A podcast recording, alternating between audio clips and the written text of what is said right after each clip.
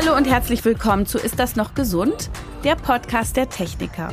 Ich bin Dr. Jael Adler, Ärztin mit eigener Praxis in Berlin und heute geht es um den kleinen, aber bedeutenden Unterschied zwischen Männern und Frauen und zwar im Hinblick auf unsere Gesundheit, den Körper, die Medizin. Beide Geschlechter können dieselbe Krankheit haben, aber ganz unterschiedliche Symptome und brauchen dann auch manchmal ganz andere Therapien. Warum das so ist, erklärt uns heute Frau Prof. Dr. Dr. Bettina Pfleiderer. Sie ist Hirnforscherin, Professorin an der Universität Münster, ehemalige Präsidentin des Weltärztinnenbundes und die Expertin für geschlechtersensible Medizin. Und jetzt geht's los. Hallo Frau Professor Dr. Dr. Pfleiderer. Herzlich willkommen in unserem Podcast. Danke, dass Sie sich die Zeit für uns nehmen. Danke, dass ich hier sein darf. Sie sind eine ganz interessante Frau. Wenn man Sie googelt, wird man unterschiedlichste Themen zu Ihnen finden, unterschiedliche Bereiche. Und ich würde ganz gerne mal erfahren, wir reden ja heute über das Thema Gender. Warum brauchen wir denn überhaupt eine geschlechtersensible Medizin? Warum stehen Sie dafür ein? Ja, weil man nur dann Männer und Frauen, Jungs und Mädchen und überhaupt ältere Menschen unterschiedlichen Geschlechtes richtig behandeln kann. Wir müssen ja auch verstehen, wie können sich Krankheiten äußern, um dann, wenn jetzt, ich bin jetzt in der Praxis, nehmen Sie an, ich würde jetzt in der Praxis sitzen und nicht als Professorin in einer Klinik, na, und ich hätte jetzt einen Patienten und der würde mit bestimmten Symptomen kommen und hätte auch ein bestimmtes Alter, dass ich dann eben nicht denke, na ja, der hat eine Demenz sondern vielleicht denkt, wenn er älter ist, es könnte ja aber auch eine Depression sein, eine Altersdepression. Die verhält sich nur anders, wie ich es vielleicht erwarte oder mal in meinem Studium gelernt habe, aber es könnte sein. Mhm. Oder wir haben jetzt eine mittelältere Patientin, die kommt mit Symptomen, die gar nicht so typisch für einen Herzinfarkt sind, wie wir es von unseren großen, tollen Lehrbüchern kennen. Und da ist es eben sehr wichtig zu wissen, aha, Herzinfarkt bei Frauen kann sich ganz anders äußern. Ach ja, wie denn? Können Sie das mal erklären? Also als Beispiel tatsächlich? Ja, als Beispiel ist es nämlich so, Frauen haben eben nicht diese klassischen Ausstrahlen in den Armen und Schmerzen im Herzen. Kann natürlich auch sein. Aber bei denen ist es tatsächlich viel, viel öfters, dass die so Schmerzen in den Kiefer haben, die dort ausstrahlen, die Rückenschmerzen haben. Die haben oft auch eine große Übelkeit dabei. Und es ist eigentlich dann nicht immer so diese typische klassische Symptomatik, die man eben kennt. Aber wenn ich dann eine Patientin habe, die kommt aus heiterem Himmel, dann wurde es mir plötzlich sehr übel. Ich bin, wenn ich jetzt die Treppen hochgehe, ein bisschen kurzatmig und ich habe so Kieferschmerzen. Das strahlt so den Kiefer aus. Also es könnte natürlich wieder meine typische Migräne sein, aber da wäre ich dann doch hellhörig und würde denken, wenn ich jetzt in einer Praxis wäre, dass ich dann jetzt mal ein EKG schreibe. Und woran liegt es? Hat der Mann mehr Muskeln und deswegen tun die mehr der Bizeps weh und die Frau hat Brüste und deswegen zieht es am Brustkorb und am Kiefer? Oder wie erklärt man sich diese unterschiedlichen Symptome? Liegt das in den Genen oder in der Anatomie oder in den Hormonen? Nein, das kann man ehrlich gesagt gar nicht so genau sagen. Ich glaube, da wird man es uns auch zu leicht machen. Mhm. Wir sind ja so ein kompliziertes Zusammenspiel von Dingen. Ne? Es gibt ja auch noch ein Nervensystem, das ist jetzt gar nicht so von den Muskeln betroffen, sondern ne, das gibt zum Beispiel im Magen, im Bauch, das ist so das Darm-Muskelsystem und so weiter. Und das hat so ein Eigenleben. Und das reagiert zum Beispiel auf Stress sehr. Und man weiß, dass Frauen im Schnitt leichter auf Stress antworten oder reagieren. Da gibt es auch einen speziellen Kern im Gehirn, der dann sozusagen die Ausschüttung von bestimmten Stresshormonen steuert.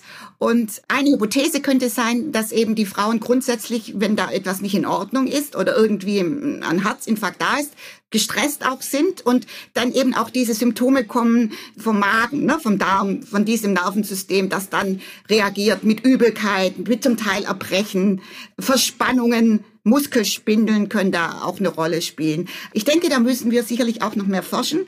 Aber wichtig ist vor allem, dass man überhaupt weiß, dass es diese Unterschiede gibt, dass wenn jemand vor einem sitzt, dass man da eben reagiert. Und vielleicht darf ich noch einfach anschließen, es ist nämlich gefunden worden in vielen Studien inzwischen, dass Frauen später mit einem Herzinfarkt ins Krankenhaus kommen. Also, das heißt, es hat tatsächlich Konsequenzen, wenn wir das nicht tun, weil man nicht sofort auf die Idee kommt, es könnte ein Herzinfarkt sein und dann kommen einfach Frauen zu spät in die Notaufnahme oder deutlich später als Männer. Was natürlich auch einen Effekt auf den Schaden hat, die so ein Herzinfarkt machen kann. Ja, und wie es dann ausgeht und die Prognose. Hm. Genau, also das nennen wir ja so Vorurteile. Ne? Wir haben so ein Vorurteil zum Beispiel, Depression gibt es fast nur bei Frauen, wir übersehen Männer oft. Osteoporose, ne, diese verminderte Knochendichte, denkt man Frauen. Natürlich haben Frauen das und haben das wahrscheinlich auch mehr als Männer, aber es gibt durchaus auch Männer mit Osteoporose, werden oft völlig übersehen, wird nicht mal eine Knochendichte-Messung gemacht, weil man überhaupt nicht denkt, dass ein Mann eine verminderte Knochendichte haben könnte.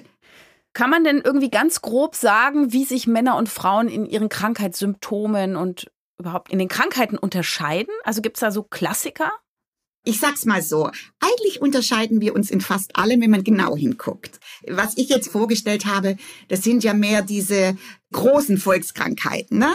Aber eines, was man vielleicht gar nicht so auf dem Schirm hat, das sind die Autoimmunerkrankungen. Aha. Also wie Rheuma zum Beispiel. Und diese Erkrankungen kommen viel, viel häufiger bei Frauen vor. Mhm. Also Rheuma ist tatsächlich eine Erkrankung, die findet man natürlich bei Männern und auch bei Jungs und Mädchen, aber es ist einfach etwas, was viel mehr Frauen haben. Mhm.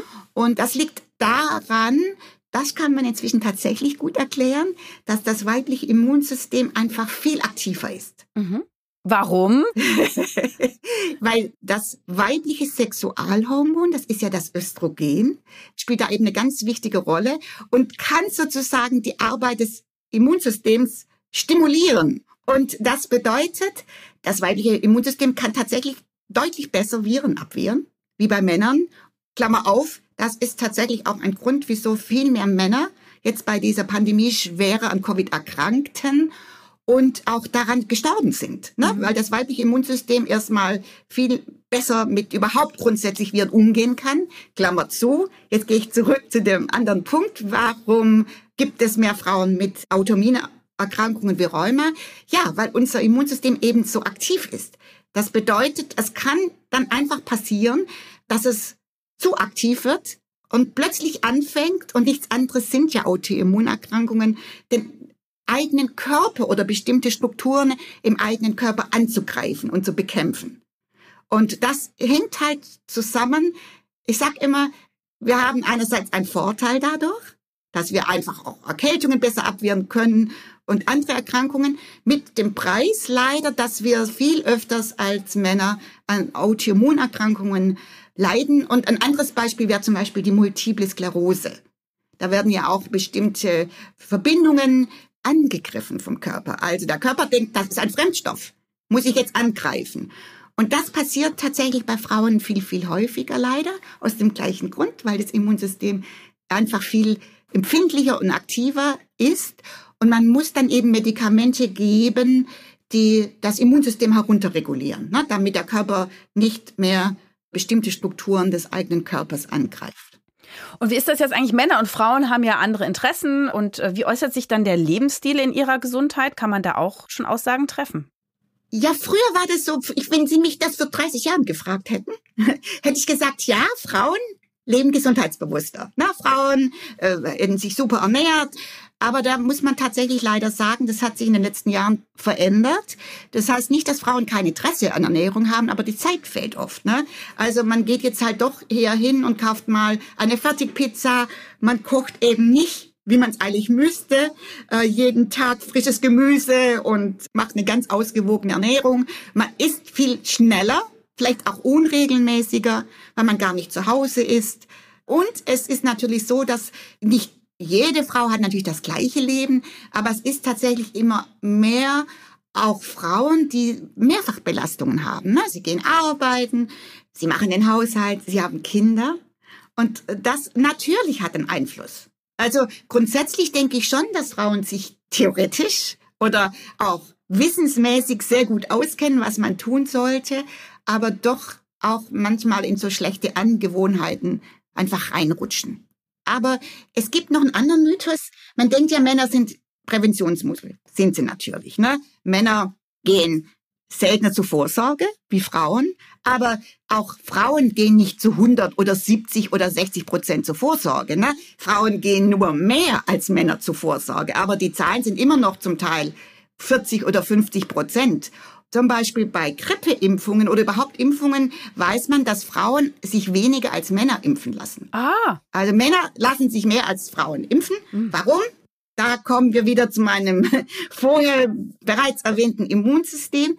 Es bedeutet natürlich, wenn wir ein sehr aktives Immunsystem haben, dass Frauen einfach mehr lokal auf Impfungen reagieren. Mhm. Das heißt, sie bekommen vielleicht Schmerzen an der Impfstelle, vielleicht auch einen roten Arm. Das heißt, sie lassen sich impfen, haben mehr lokale Reaktionen, vielleicht auch mehr Ängste und als Folge wird dann weniger geimpft. Also man kann jetzt nicht sagen, Prävention grundsätzlich immer Männer Muffel und Frauen nicht. Frauen, wie gesagt, die Impfung ist wieder ein ganz anderes Bild. Mhm. Also in meinem Medizinstudium wurde das Thema Gendermedizin, Unterschiede zwischen Frauen und Männern überhaupt nicht unterrichtet. Ich weiß nicht, ob sich das heute geändert hat. Mit Ihnen bestimmt. Also wenn man Sie als Dozentin, Professorin hat an der Uni, ganz sicher. Aber wie ist das so allgemein im Moment? Ist das ein neues Unterrichtsfach geworden? Und wie sieht's aus mit Studien? Ich glaube, da wurde auch immer eher auf Männer geguckt und gar nicht so gemischt. Oder hat sich das auch verändert? Können Sie da noch was zu sagen? Ja, darf ich nur ganz kurz sagen, dass ich den Begriff Gendermedizin nicht schön finde und den auch nicht verwende. Das heißt geschlechtersensible Medizin. Okay. Denn, denn Gendermedizin bedeutet ja, da geht es nur um soziale Dinge. Es geht eben nicht um Machtverhältnisse zwischen Männern und Frauen und das ist ja eigentlich Gender oder dass Frauen immer unterdrückt würden, sondern dass es Biologie gibt und die ist wichtig und die müssen wir auch mit im Blick haben und dass natürlich Umwelt und soziale Rollen eine ganz wichtige Rolle spielen, aber es geht das eine nicht ohne das andere. Deswegen finde ich den Begriff geschlechtersensible Medizin viel passender. Und ich glaube, wenn wir den auch mehr konsequent verwenden, wie es auch fachlich richtig ist, dann werden wir nämlich auch mehr männliche Kollegen und mehr, ähm, ja, überhaupt Männer für dieses Fach erwarmen können. Denn ähm, eins muss man ganz klar sagen, es ist immer noch in Frauenhand. Also die meisten Ärztinnen interessieren sich dafür, Ärzte eher weniger. Es wird auch fast immer von Frauen unterrichtet und sich damit beschäftigt. Und ich glaube, das hängt so ein bisschen mit dieser traditionellen ja, wie ich schon sagte, ähm, das ist eine falsche Vorstellung, was das Fach eigentlich ist. Das ist ein hochkomplexes Fach, dass man großartiges Wissen haben muss, sowohl von Biologie, wie Medikamente funktionieren. Das sind die Spezialisten per se und es ist eben nicht ein Genderkampf. Ne? Und der Name suggeriert das. Und wir müssen nämlich tatsächlich schaffen, dass wir alle ins Boot holen, damit wir das in die Medizin bekommen. Und dieses Fach historisch oder die Betrachtungsweise historisch ist tatsächlich gewachsen aus der Erkenntnis, dass früher in vielen Studien, Medikamentenstudien wurden junge, gesunde Männer, da haben Sie recht, wurden eingeschlossen. Und zwar kommt es aus diesem Kontergan-Skandal. Vielleicht erinnert man sich noch, ne, da bekamen ja schwangere Frauen dieses Schlafmittel Optalidon und man hat dann gefunden, dass leider diese Frauen mit ganz hoher Häufigkeit, die Kinder hatten dann irgendwelche verkümmerten Gliedmaße oder es fehlten Finger, Arme fehlten. Ne? Und äh, danach war die Pharmaindustrie unfassbar vorsichtig, Medikamente in Schwangeren zu testen, zum Beispiel. Das heißt aber nicht, zurückzukommen, dass man das nicht tun müsste und sollte. Natürlich muss man das. Man muss eben nur vorsichtig sein und natürlich genau hinschauen, aber auch schwangere Frauen haben natürlich auch Krankheiten und die müssen wir behandeln. Und es ist natürlich so, dass Frauen grundsätzlich keine gesunden 20 bis 25-jährigen Männer sind. Grundsätzlich schon mal nicht. Ne? Und die sind meistens in Studien, oder? Ja, das war halt oft so gemacht. Ne? Wir haben jetzt junge, gesunde Männer, weil die machen natürlich auch gerne Studien mit. Ne? Mhm. Aber was wir eigentlich brauchen, meiner Meinung, brauchen wir für alle Altersgruppen Medikamentenstudien, denn äh, wir haben jetzt viel, viel mehr auch ältere Menschen, die glücklicherweise durch die Fortschritte der Medizin tatsächlich viel, viel älter werden. Und wir nehmen dann auch ganz viele verschiedene Medikamente ein, wenn wir alt sind. Und das ist überhaupt nicht berücksichtigt. Ne? Also wir müssen ja auch gucken, wie verhält sich ein Medikament, wenn man eben 60 ist, vielleicht die Wechselwirkungen der Hormone wegfallen, wir vielleicht nicht mehr so schlank sind, sondern na, wir haben plötzlich einen ganz anderen Bauchumfang und unsere Enzyme, unsere Fabriken, die Medikamente abbauen, sind nicht mehr so fit in der Leber und in der Niere. Ne? Mhm. Wir haben ja vielleicht auch Nierenprobleme. Ja, das muss noch besser untersucht werden. Ne? Da geht es tatsächlich nicht nur um männlich und weiblich, sondern auch um männlich und weiblich, aber da gehört eben das Alter dazu. Das heißt, wir leben als Frau, wenn wir Patientinnen sind, gefährlich. Wir leben auch als Mann gefährlich, würde ich sagen. nicht nur als Frau. Ne? Also ich hatte ja vorher so Beispiele, dass bestimmte Krankheiten ja auch bei Männern gar nicht so richtig gesehen werden. Da sind wir jetzt bei der Depression, der Knochendichte. Es gibt auch noch ein paar andere Dinge. Ich denke, wir leben als Patient oder Patientin gefährlich, wenn man solche Dinge nicht im Blick hat. Mhm. So, das würde ich mal ganz grob sagen. Mhm. Und es hat sich ja auch schon manches geändert.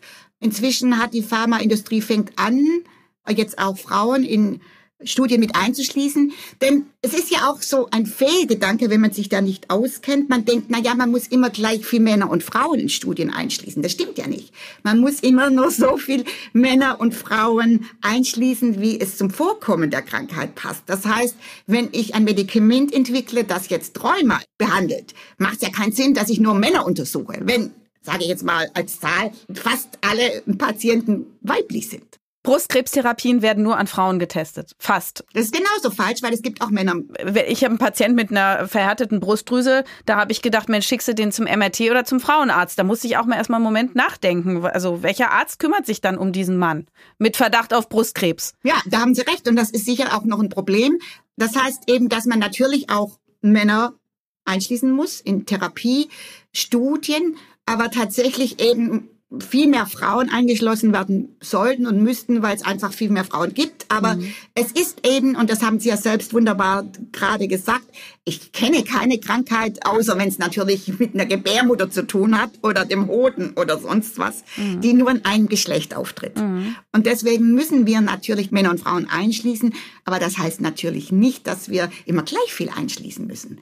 Aber ich denke, da ist jetzt Gott sei Dank ein Umdenken eingetreten, weil man ja auch inzwischen gibt es Daten, die einfach zeigen, dass Frauen im Schnitt mehr Nebenwirkungen haben bei Medikamenten. Mhm. Und nicht nur, weil sie das sich äh, sozusagen durchlesen, den Beipackzettel, und sich das dann quasi als Nocebo-Effekt, also es wird mir Schadeneffekt einbilden. Ja, aber interessanterweise gibt's Hinweise, dass Männer da viel empfindlicher sind für Beipackzettel. Ah. Symptome. Also mein Vater zum Beispiel, der liest sich auch jeden Beipackzettel durch und dann ruft er mich an und sagt, das Medikament nehme ich nicht. Ich sage, wieso? Ich habe im Beipackzettel gelesen, das und das. Und dann sage ich, naja, äh, dann stirbst du wahrscheinlich, weil du jetzt eine schwere bakterielle Entzündung hast. Also es gibt nur die Möglichkeit, du nimmst das Medikament oder nimmst es nicht. Aber dann würde ich sagen, ist dein Leben in sehr großer Gefahr und dann nimm das eben doch. Aber meine Mutter hat noch zum Beispiel, und ich kenne auch viele andere, die haben noch nicht so gründlich diese Nebenwirkungen studiert und das als Grund genommen, jetzt zum Beispiel Medikament nicht zu nehmen. Und das ist ja auch wieder so, man denkt, na ja, so Frauen, die sind wahrscheinlich diejenigen, die, weil sie ja psychisch viel empfindlicher sind, die würden wahrscheinlich dann mit so Nocebo-Effekten reagieren. Aber das ist, glaube ich, auch wieder ihren Vorteil. Aber ich habe jetzt verstanden, dass sich etwas ändern muss. Und zwar erstens muss sich der Beipackzettel als solches ändern. Richtig. Und zweitens reicht es nicht nur aufs Gewicht und aufs Alter zu schauen, sondern es muss wirklich auch ein Blick aufs Geschlecht erfolgen. Oder zumindest muss es erwähnt werden, dieses Medikament ist in dieser Dosierung für beide Geschlechter gleich zu bewerten oder eben nicht. Ja, und das gibt's ja für manche Medikamente inzwischen schon also leider noch nicht genug, ne? wo schon auch gesagt wird, unter bestimmten Bedingungen Dosis reduzieren für Frauen und etc. Ja, da müssen wir sicher noch einiges tun, ganz bestimmt. Aber ich würde mal sagen, so gut wie zurzeit war die Chance für eine geschlechtersensible Medizin noch nie, dass sie tatsächlich in Aktionen mündet. Erstens haben Sie vielleicht mitbekommen, ist das ja im neuen Koalitionsvertrag der Ampel drin, dass die geschlechtersensible Medizin in allen Bereichen der Ausbildung integriert werden soll und auch in der Forschung und der Behandlung. Finde ich großartig, war nämlich noch nie so drin. Und da kann man Menschen beim Wort nehmen und Sie können sich vorstellen, dass ich das auch tun werde, wenn ich die Möglichkeit habe. Und dann ist es auch so, dass die Deutsche Forschungsgemeinschaft, was ja ein Forschungsförderer ist, unser größter in Deutschland, dass man inzwischen tatsächlich Geschlecht als Faktor in Studien mit einbauen muss. Mit Beispielen fand ich sehr gut, warum das wichtig ist. Und das ist auch ein Kriterium. Und wenn man zum Beispiel das Thema Geschlecht nicht reinbringt, dann muss man begründen, warum. Und das finde ich ist ja schon mal ein ganz großer Fortschritt. Was wir natürlich, wo wir noch hin müssten, ist einerseits, dass es nicht ein Leuchtturm Medizin ist, im Sinne von, es gibt so ein paar Spezialistinnen in dem Fall, die für dieses Fach einstehen und kämpfen und das lokal an ihren Universitäten macht. Und wenn ich dann mal in Rente gehe, dann ist dieses Fach wieder weg in der Lehre. Ne? Soll heißen, wir bräuchten viel mehr Lehrstühle. Es gibt nur einen in Deutschland und er hat nur einen halben Lehrstuhl für geschlechtersensible Medizin, nämlich in Bielefeld. Das ist viel zu wenig. Mhm. Also da brauchen wir einfach viel mehr Lehrstühle, weil dann ist es nicht immer so ein Einzelkämpfertum und es wird verstetigt und wir können dann auch viel mehr bewirken. Das ist sicher etwas, wo ich denke, wo wir noch hin müssen, dass es einfach in die Lehre kommt und dass es dann nicht betrachtet wird, es ist jetzt noch ein Zusatzding, über das wir jetzt auch noch reden müssen und unterrichten, sondern es muss sowas werden. Wir haben ein Fach, die Pharmakologie, und dann kommt automatisch weiblich, männlich, Alter, Probleme, alles Mögliche, ohne dass das jetzt gestempelt wird als geschlechtersensible Medizin. Das wäre mein Traum. also ich fände es unfassbar cool, wenn wir das hinbekommen könnten irgendwann mal. Ja. Kümmert sich die geschlechtersensible Medizin eigentlich auch um nicht-binäre Menschen und Transgender? Sie kümmert sich insofern, dass sie weiß, dass man das noch mehr integrieren soll. Aber ich würde sagen, im Moment ist es sicher noch nicht im Hauptfokus. Aber was ich zumindest in meiner Lehre immer mache, dass ich in der Kommunikation darüber spreche und dass ich die Studierenden sensibel mache und sage, dass man zum Beispiel dann eben fragt, wie jemand angesprochen werden möchte. Dass man also, weiß man ja nicht. Ne? Und dass man fragt, wie möchten Sie denn angesprochen werden? Dass man auch Respekt entgegennimmt, schon mal in der Kommunikation, in der Ansprache, in dem Umgang. Das ist schon ein Beginn.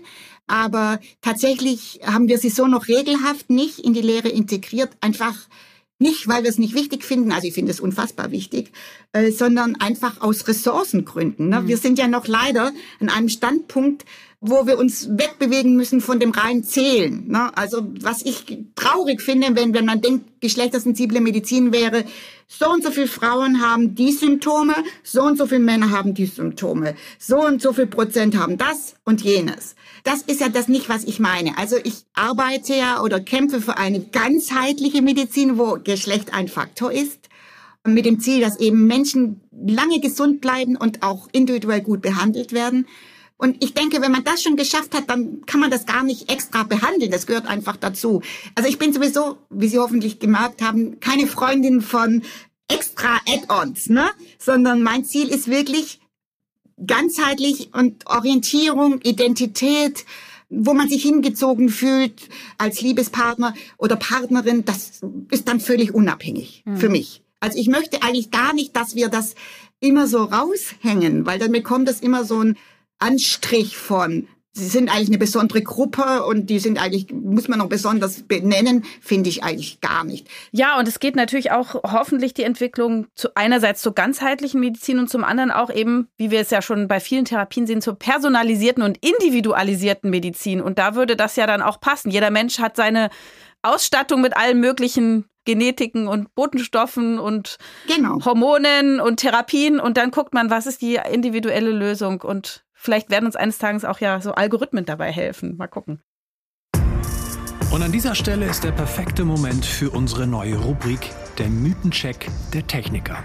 In jeder Folge gehen wir drei populären Vorstellungen, Vorurteilen oder Volksweisheiten auf den Grund.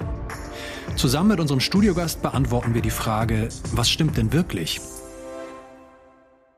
Mythos Nummer eins. Stichwort Männergrippe. Männer leiden mehr unter einer Erkältung als Frauen. Stimmt das?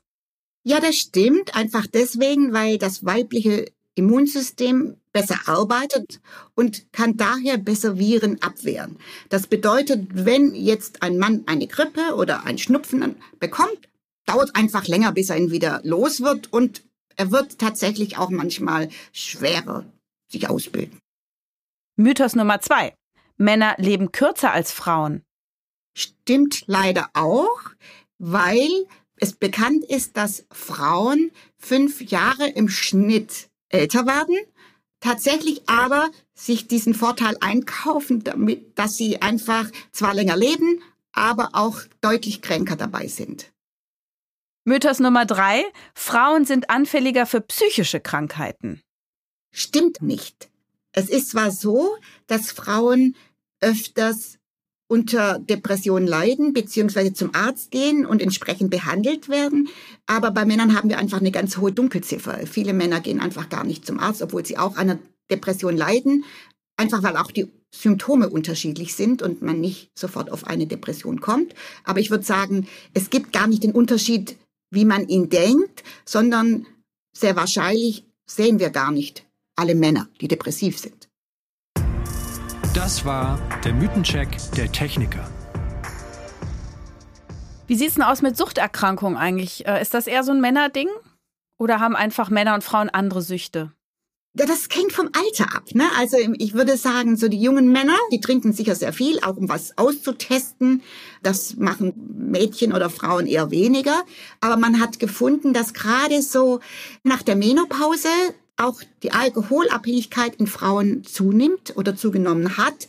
Gerade unter Covid ist es ein ganz großes Problem, dass eben viele Frauen dann doch trinken. Der Unterschied ist wahrscheinlich der, dass es Frauen aber zu Hause mehr machen und das nicht so sichtbar ist erstmal und dass Männer öfters in der Öffentlichkeit trinken. Aber auch Alkoholabhängigkeit gibt es durchaus bei Frauen und tatsächlich zunehmend, je mehr man sozusagen in den Bereich zwischen 50 bis 60 kommt. Und wenn Frauen mal abhängig werden, ist es für Frauen viel, viel schwieriger, auch wieder abstinent zu werden, weil wir haben einen Suchtkern im Gehirn, der reagiert mit Freude sozusagen, wenn da ein Suchtstoff kommt, von dem man abhängig ist. Und bei Frauen ist einfach dieser Suchtkern viel, viel empfindlicher. Und deswegen ist es sehr viel schwieriger für Frauen, aufgrund ihres Gehirnes sozusagen wieder von einem Stoff loszukommen, von dem sie abhängig sind. Ne? Schmerzmittel ist auch so ein Klassiker, da sind viel mehr Frauen abhängig. Wir haben uns ja jetzt hauptsächlich den Unterschieden zwischen Männern und Frauen gewidmet. Wie sieht es denn aus mit den Gemeinsamkeiten? Also natürlich gibt es viele Gemeinsamkeiten zwischen Männern und Frauen. Es gibt viele Medikamente, die zeigen gar keinen Unterschied ne, zwischen den Geschlechtern. Wie zum Beispiel Paracetamol gegen Kopfschmerzen, oder? Ja, also wo man jetzt nicht so wissenschaftlich valide jetzt die großen Unterschiede festgestellt hat.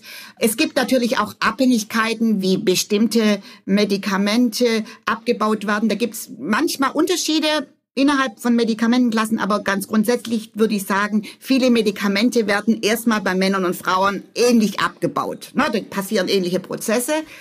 Man weiß auch, und das ist gar nicht unterschiedlich für Männer und Frauen, dass Rauchen schlecht sein kann oder schlecht ist für die Gesundheit, dass das Lungenkrebs verursachen kann, Gefäßverkalkung, das ist kein Geschlechtsunterschied. Es ist auch ganz klar, dass bestimmte schlechte Angewohnheiten, wie wenn wir uns nur von Fastfood ernähren, dass das unsere Gesundheit für beide Geschlechter nicht gut tut. Also na, es gibt ganz viele Sachen, wo man einfach sagen muss, so ganz grundsätzliche Dinge sind immer gleich. Und was auch ganz gleich ist, würde ich sagen, Prävention ist wichtig, sollte man machen. Und wenn man es nicht macht, hat man als Patient oder Patientin einen Nachteil. Da geht es tatsächlich nur ein bisschen um Häufigkeit, dass vielleicht äh, mehr Männer bestimmte Vorsorgen dann nicht besuchen. Aber die Grundsatzprinzipien, würde ich sagen, sind doch oft sehr gleich. Gibt es denn eigentlich äh, so klassische Medikamente, wo man jetzt sagen könnte, oh, da muss man wirklich aufpassen bei Männern und Frauen, wie man sie anders dosiert oder verabreicht? Ja, das gibt bestimmte Blutdrucksenker, äh, gibt schon, wo man sagt, man muss ein bisschen mit der Dosis achten. Oder ähm, ja, man weiß jetzt, ähm, es gibt ein bestimmtes Schlafmittel, wo man sagt, ja, äh, wäre besser, wenn man Schlafmittel bei Frauen vielleicht nicht so hoch dosiert oder erstmal sich einschleicht, weil es einfach länger dauern kann, bis es abgebaut ist und man einfach länger so ein bisschen müde bleibt. Man weiß es von bestimmten Schmerzmitteln wie Morphium, Mhm. Muss man aufpassen in der Dosierung, weil ähm, bei Frauen tatsächlich hilft viel nicht immer mehr, weil ähm, es gibt so bestimmte Andockstellen im weiblichen Körper für diese Morphin. Medikamente oder diesen Stoff und der ist einfach sehr empfindlich und wenn man zu hoch reingeht, ist es eben so, dass Frauen dann zum Beispiel äh, mehr Verstopfung äh, haben können oder andere Nebenwirkungen. Wie lautet Ihr Tipp für Patientinnen und Patienten? Wie kommen sie gesund durch dieses Gesundheitswesensystem und das bisherige Denkprinzip? Wie kommt man an die richtige Diagnose und auch an eine zielführende Therapie, die das Geschlecht berücksichtigt? Die Frage ist ehrlich gesagt gar nicht so zu beantworten, weil es gibt nicht den Weg, weil es ist nicht der Patient und äh, ich glaube, dass die niedergelassenen Ärzte und überhaupt die Medizin schon viel automatisch richtig macht. einfach aus Erfahrung, ne? weil man ja jetzt eben weiß, Vorsicht, wenn ich jetzt dieses Medikament so gebe, habe ich nicht so gute Erfahrungen gemacht, vielleicht fange ich erstmal mit einer anderen Dosis an. Also da wird ganz viel, glaube ich, auch schon intuitiv gemacht.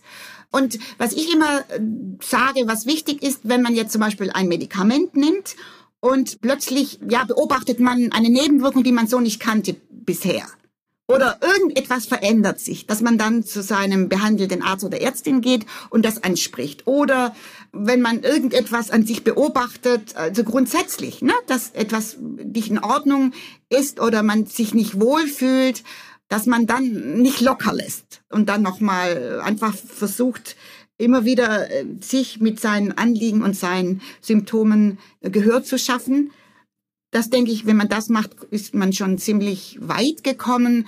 Und ich bin überhaupt keine Verfechterin für oder gegen jemand, weil, wie ich schon sagte, ich finde, dass viele Kollegen und Kolleginnen schon ganz viel richtig machen.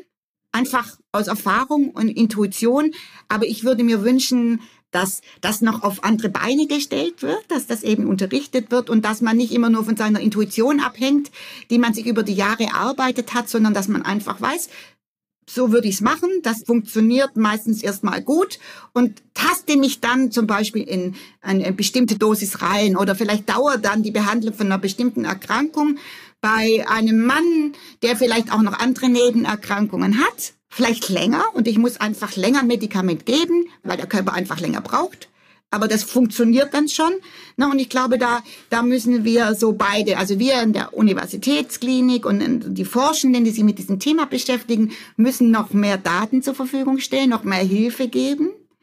Und das dann paaren mit der Erfahrung und der Intuition von den niedergelassenen Kollegen und Kolleginnen. Und ich glaube, wenn wir das tun und die Patienten uns helfen, indem sie dann auch kommen, wenn etwas ist, anders ist oder sie nicht richtig verstehen, dass wir das dann sozusagen vertrauensvoll zum Konzept entwickeln, einem ganzheitlichen Konzept. Ist jetzt bestimmt noch nicht so da, wie meine Vision es wäre, aber ich sehe momentan, dass wir auf einem Wege sind, der mir gefällt. Na, dass ich überhaupt einen Podcast mit Ihnen machen darf über dieses Thema geschlechtersensible Medizin zeigt mir ja schon, dass wir sehr weit gekommen sind. Hinken wir in Deutschland eigentlich hinterher? Lohnt sich ein Blick in andere Länder? Wenn ja, wohin? Ja, wir hängen natürlich hinterher. Ähm, in Italien gibt es ein Gesetz, das bereits fordert, dass man geschlechtersensible Medizin in Lehre, Ausbildung und Forschung integriert. Ja, und die Universitäten müssen es machen. Das ist, finde ich, ein ganz tolles Beispiel. Die Schweden sind viel weiter. Die haben schon vor 20 Jahren Karolinska Institut dort äh, sehr große Studien gemacht und auch viel beigetragen, vor allem im Bereich der Herz-Kreislauf-Forschung. Ja, wie immer die USA äh, ist ein Vorreiter. Da gibt es so etwas, das nennt sich das National Institute of Health. Das ist sowas wie bei uns die Deutsche Forschungsgemeinschaft. Die hat schon vor sieben Jahren gefordert oder integriert dass das Geschlecht in alle Forschungsprojekte integriert werden muss. Die hat Gelder zur Verfügung gestellt, um bereits bewilligte Forschungsprojekte aufzurüsten, damit noch Geschlecht untersucht werden kann. Also da gibt es schon sehr gute Beispiele, wo ich denke, wir noch sehr viel lernen könnten. Also es ist möglich, es sollte aber auch dann gemacht werden und ich hoffe, dass wir da auch nachziehen in Deutschland. Wir haben jetzt gelernt, Männer und Frauen unterscheiden sich. Warum hat man das in der Medizin über so lange Zeit nicht beachtet? Ist das Chauvinismus? Nein, das würde ich so nicht sagen, aber ich glaube, ein Grund ist dafür, dass der Name Gendermedizin einfach eine falsche Vorstellung gemacht hat. Diese Art der Medizin ist ja etwas, ein ganzheitliches Denken. Also Männer und Frauen und wie man die Gesundheit und Krankheit und Behandlung für beide Geschlechter optimiert. Der Begriff Gendermedizin kommt eben aus der Geschlechterforschung, die als Grundlage hat, in den Geisteswissenschaften Machtverhältnisse zu entlarven und zu bearbeiten. Und das ist natürlich etwas, wo einfach es schwierig machte, dass es ankam, auch in der Medizin. Aber ich denke, das ist der Grund. Also es ist nicht Chauvinismus, sondern ich denke einfach, dass man noch nicht ganz verstanden hat oder jeder noch nicht ganz verstanden hat, dass er, und ich rede bewusst von er, natürlich auch davon profitiert. Es ist ja, geschlechtersensible Medizin ist ja nicht eine Frauenmedizin, das denken ja viele. Das geht hier gar nicht nur um Frauen, es geht ja um beide Geschlechter. Und, und ich glaube, das hat es ein bisschen schwer gemacht, ähm, dass es akzeptiert wird. Aber wie ich schon sagte, ich habe das Gefühl, es kommt immer mehr an. Und wir machen Fortschritte und je mehr wir ja auch wissen und beitragen können, wird es auch mehr akzeptiert werden. Und insofern war die Pandemie sehr hilfreich, weil ne, wenn man jetzt eben gefunden hat, dass viel mehr Männer schwer erkranken und sterben an der Erkrankung ab einem gewissen Alter, nämlich ab ungefähr 50 Jahre, dann hat man plötzlich auch verstanden, wie wichtig es ist, dass es Expertinnen und Expertinnen gibt, die wissen, warum. Ne? Und was wir tun können. Und überhaupt, ich habe zum Beispiel vorausgesehen, dass das genauso passieren wird. Da war das noch nirgends in der Presse. Ich habe einen alten Text von mir gefunden von 2020, wo ich bereits gesagt habe, dass mehr Männer als Frauen sterben werden und äh, schwere Erkrankten. Wow. Ja, aber das ist ja klar. Also wenn man versteht, warum und wenn man das Fach versteht und das seit 20 Jahren macht, und viele Experten und Experten haben das vorausgesehen. Aber ich glaube, es war sehr hilfreich für das Fach selbst und die Betrachtungsweise, dass man erkannt hat, dass eben dieses Wissen kein Exodenwissen ist, nicht irgendwie eine Nische ist, die man nur so mal machen könnte und sollte, sondern dass die natürlich auch wichtig ist, um zu erklären oder vorzubeugen. Und was wir noch gar nicht genau wissen, ist zum Beispiel, gibt es unterschiedliche Impfreaktionen in Männern und Frauen und Kindern. Das ist noch nicht untersucht. Aber das ist ja auch wichtig. Oder brauchen wir eine andere Impfdosis für Männer, mhm. damit wir die gleiche Titel bekommen? Ist auch noch nicht untersucht. Na, also wird noch gemacht werden, aber Sie sehen, da sind noch so viele Fragen offen. Und ja, also wir haben sicher noch viel zu tun. Richtig spannend. Äh, und das war ein super Schlusswort. Ich bedanke mich, Frau Professor Fleiderer, für dieses zukunftsträchtige Thema. Sie haben uns das super näher gebracht. Also warum Männer und Frauen anders krank werden und vieles mehr. Ich äh, bin sicher, es hat viele inspiriert. Sie haben auch so eine Art Wikipedia entwickelt. Gender mit Wiki. www.gendermed-wiki.de. Da kann man sich noch einlesen und viel mehr zum Thema lernen. Genau. Vielen Dank. Ich danke Ihnen. Und das war's für heute. In 14 Tagen erscheint die nächste Folge von Ist das noch gesund? Vielleicht habt ihr bis dahin ein paar Minuten Zeit, uns in eurer Podcast-App zu bewerten. Wir würden uns sehr darüber freuen. Und auch wenn ihr Fragen habt oder Kritik oder Themenvorschläge, meldet euch gerne, schreibt uns an podcast.tk.de oder nutzt die Social-Media-Kanäle der Techniker. Ich sage euch danke fürs Zuhören. Bis zum nächsten Mal. Eure Jael Adler.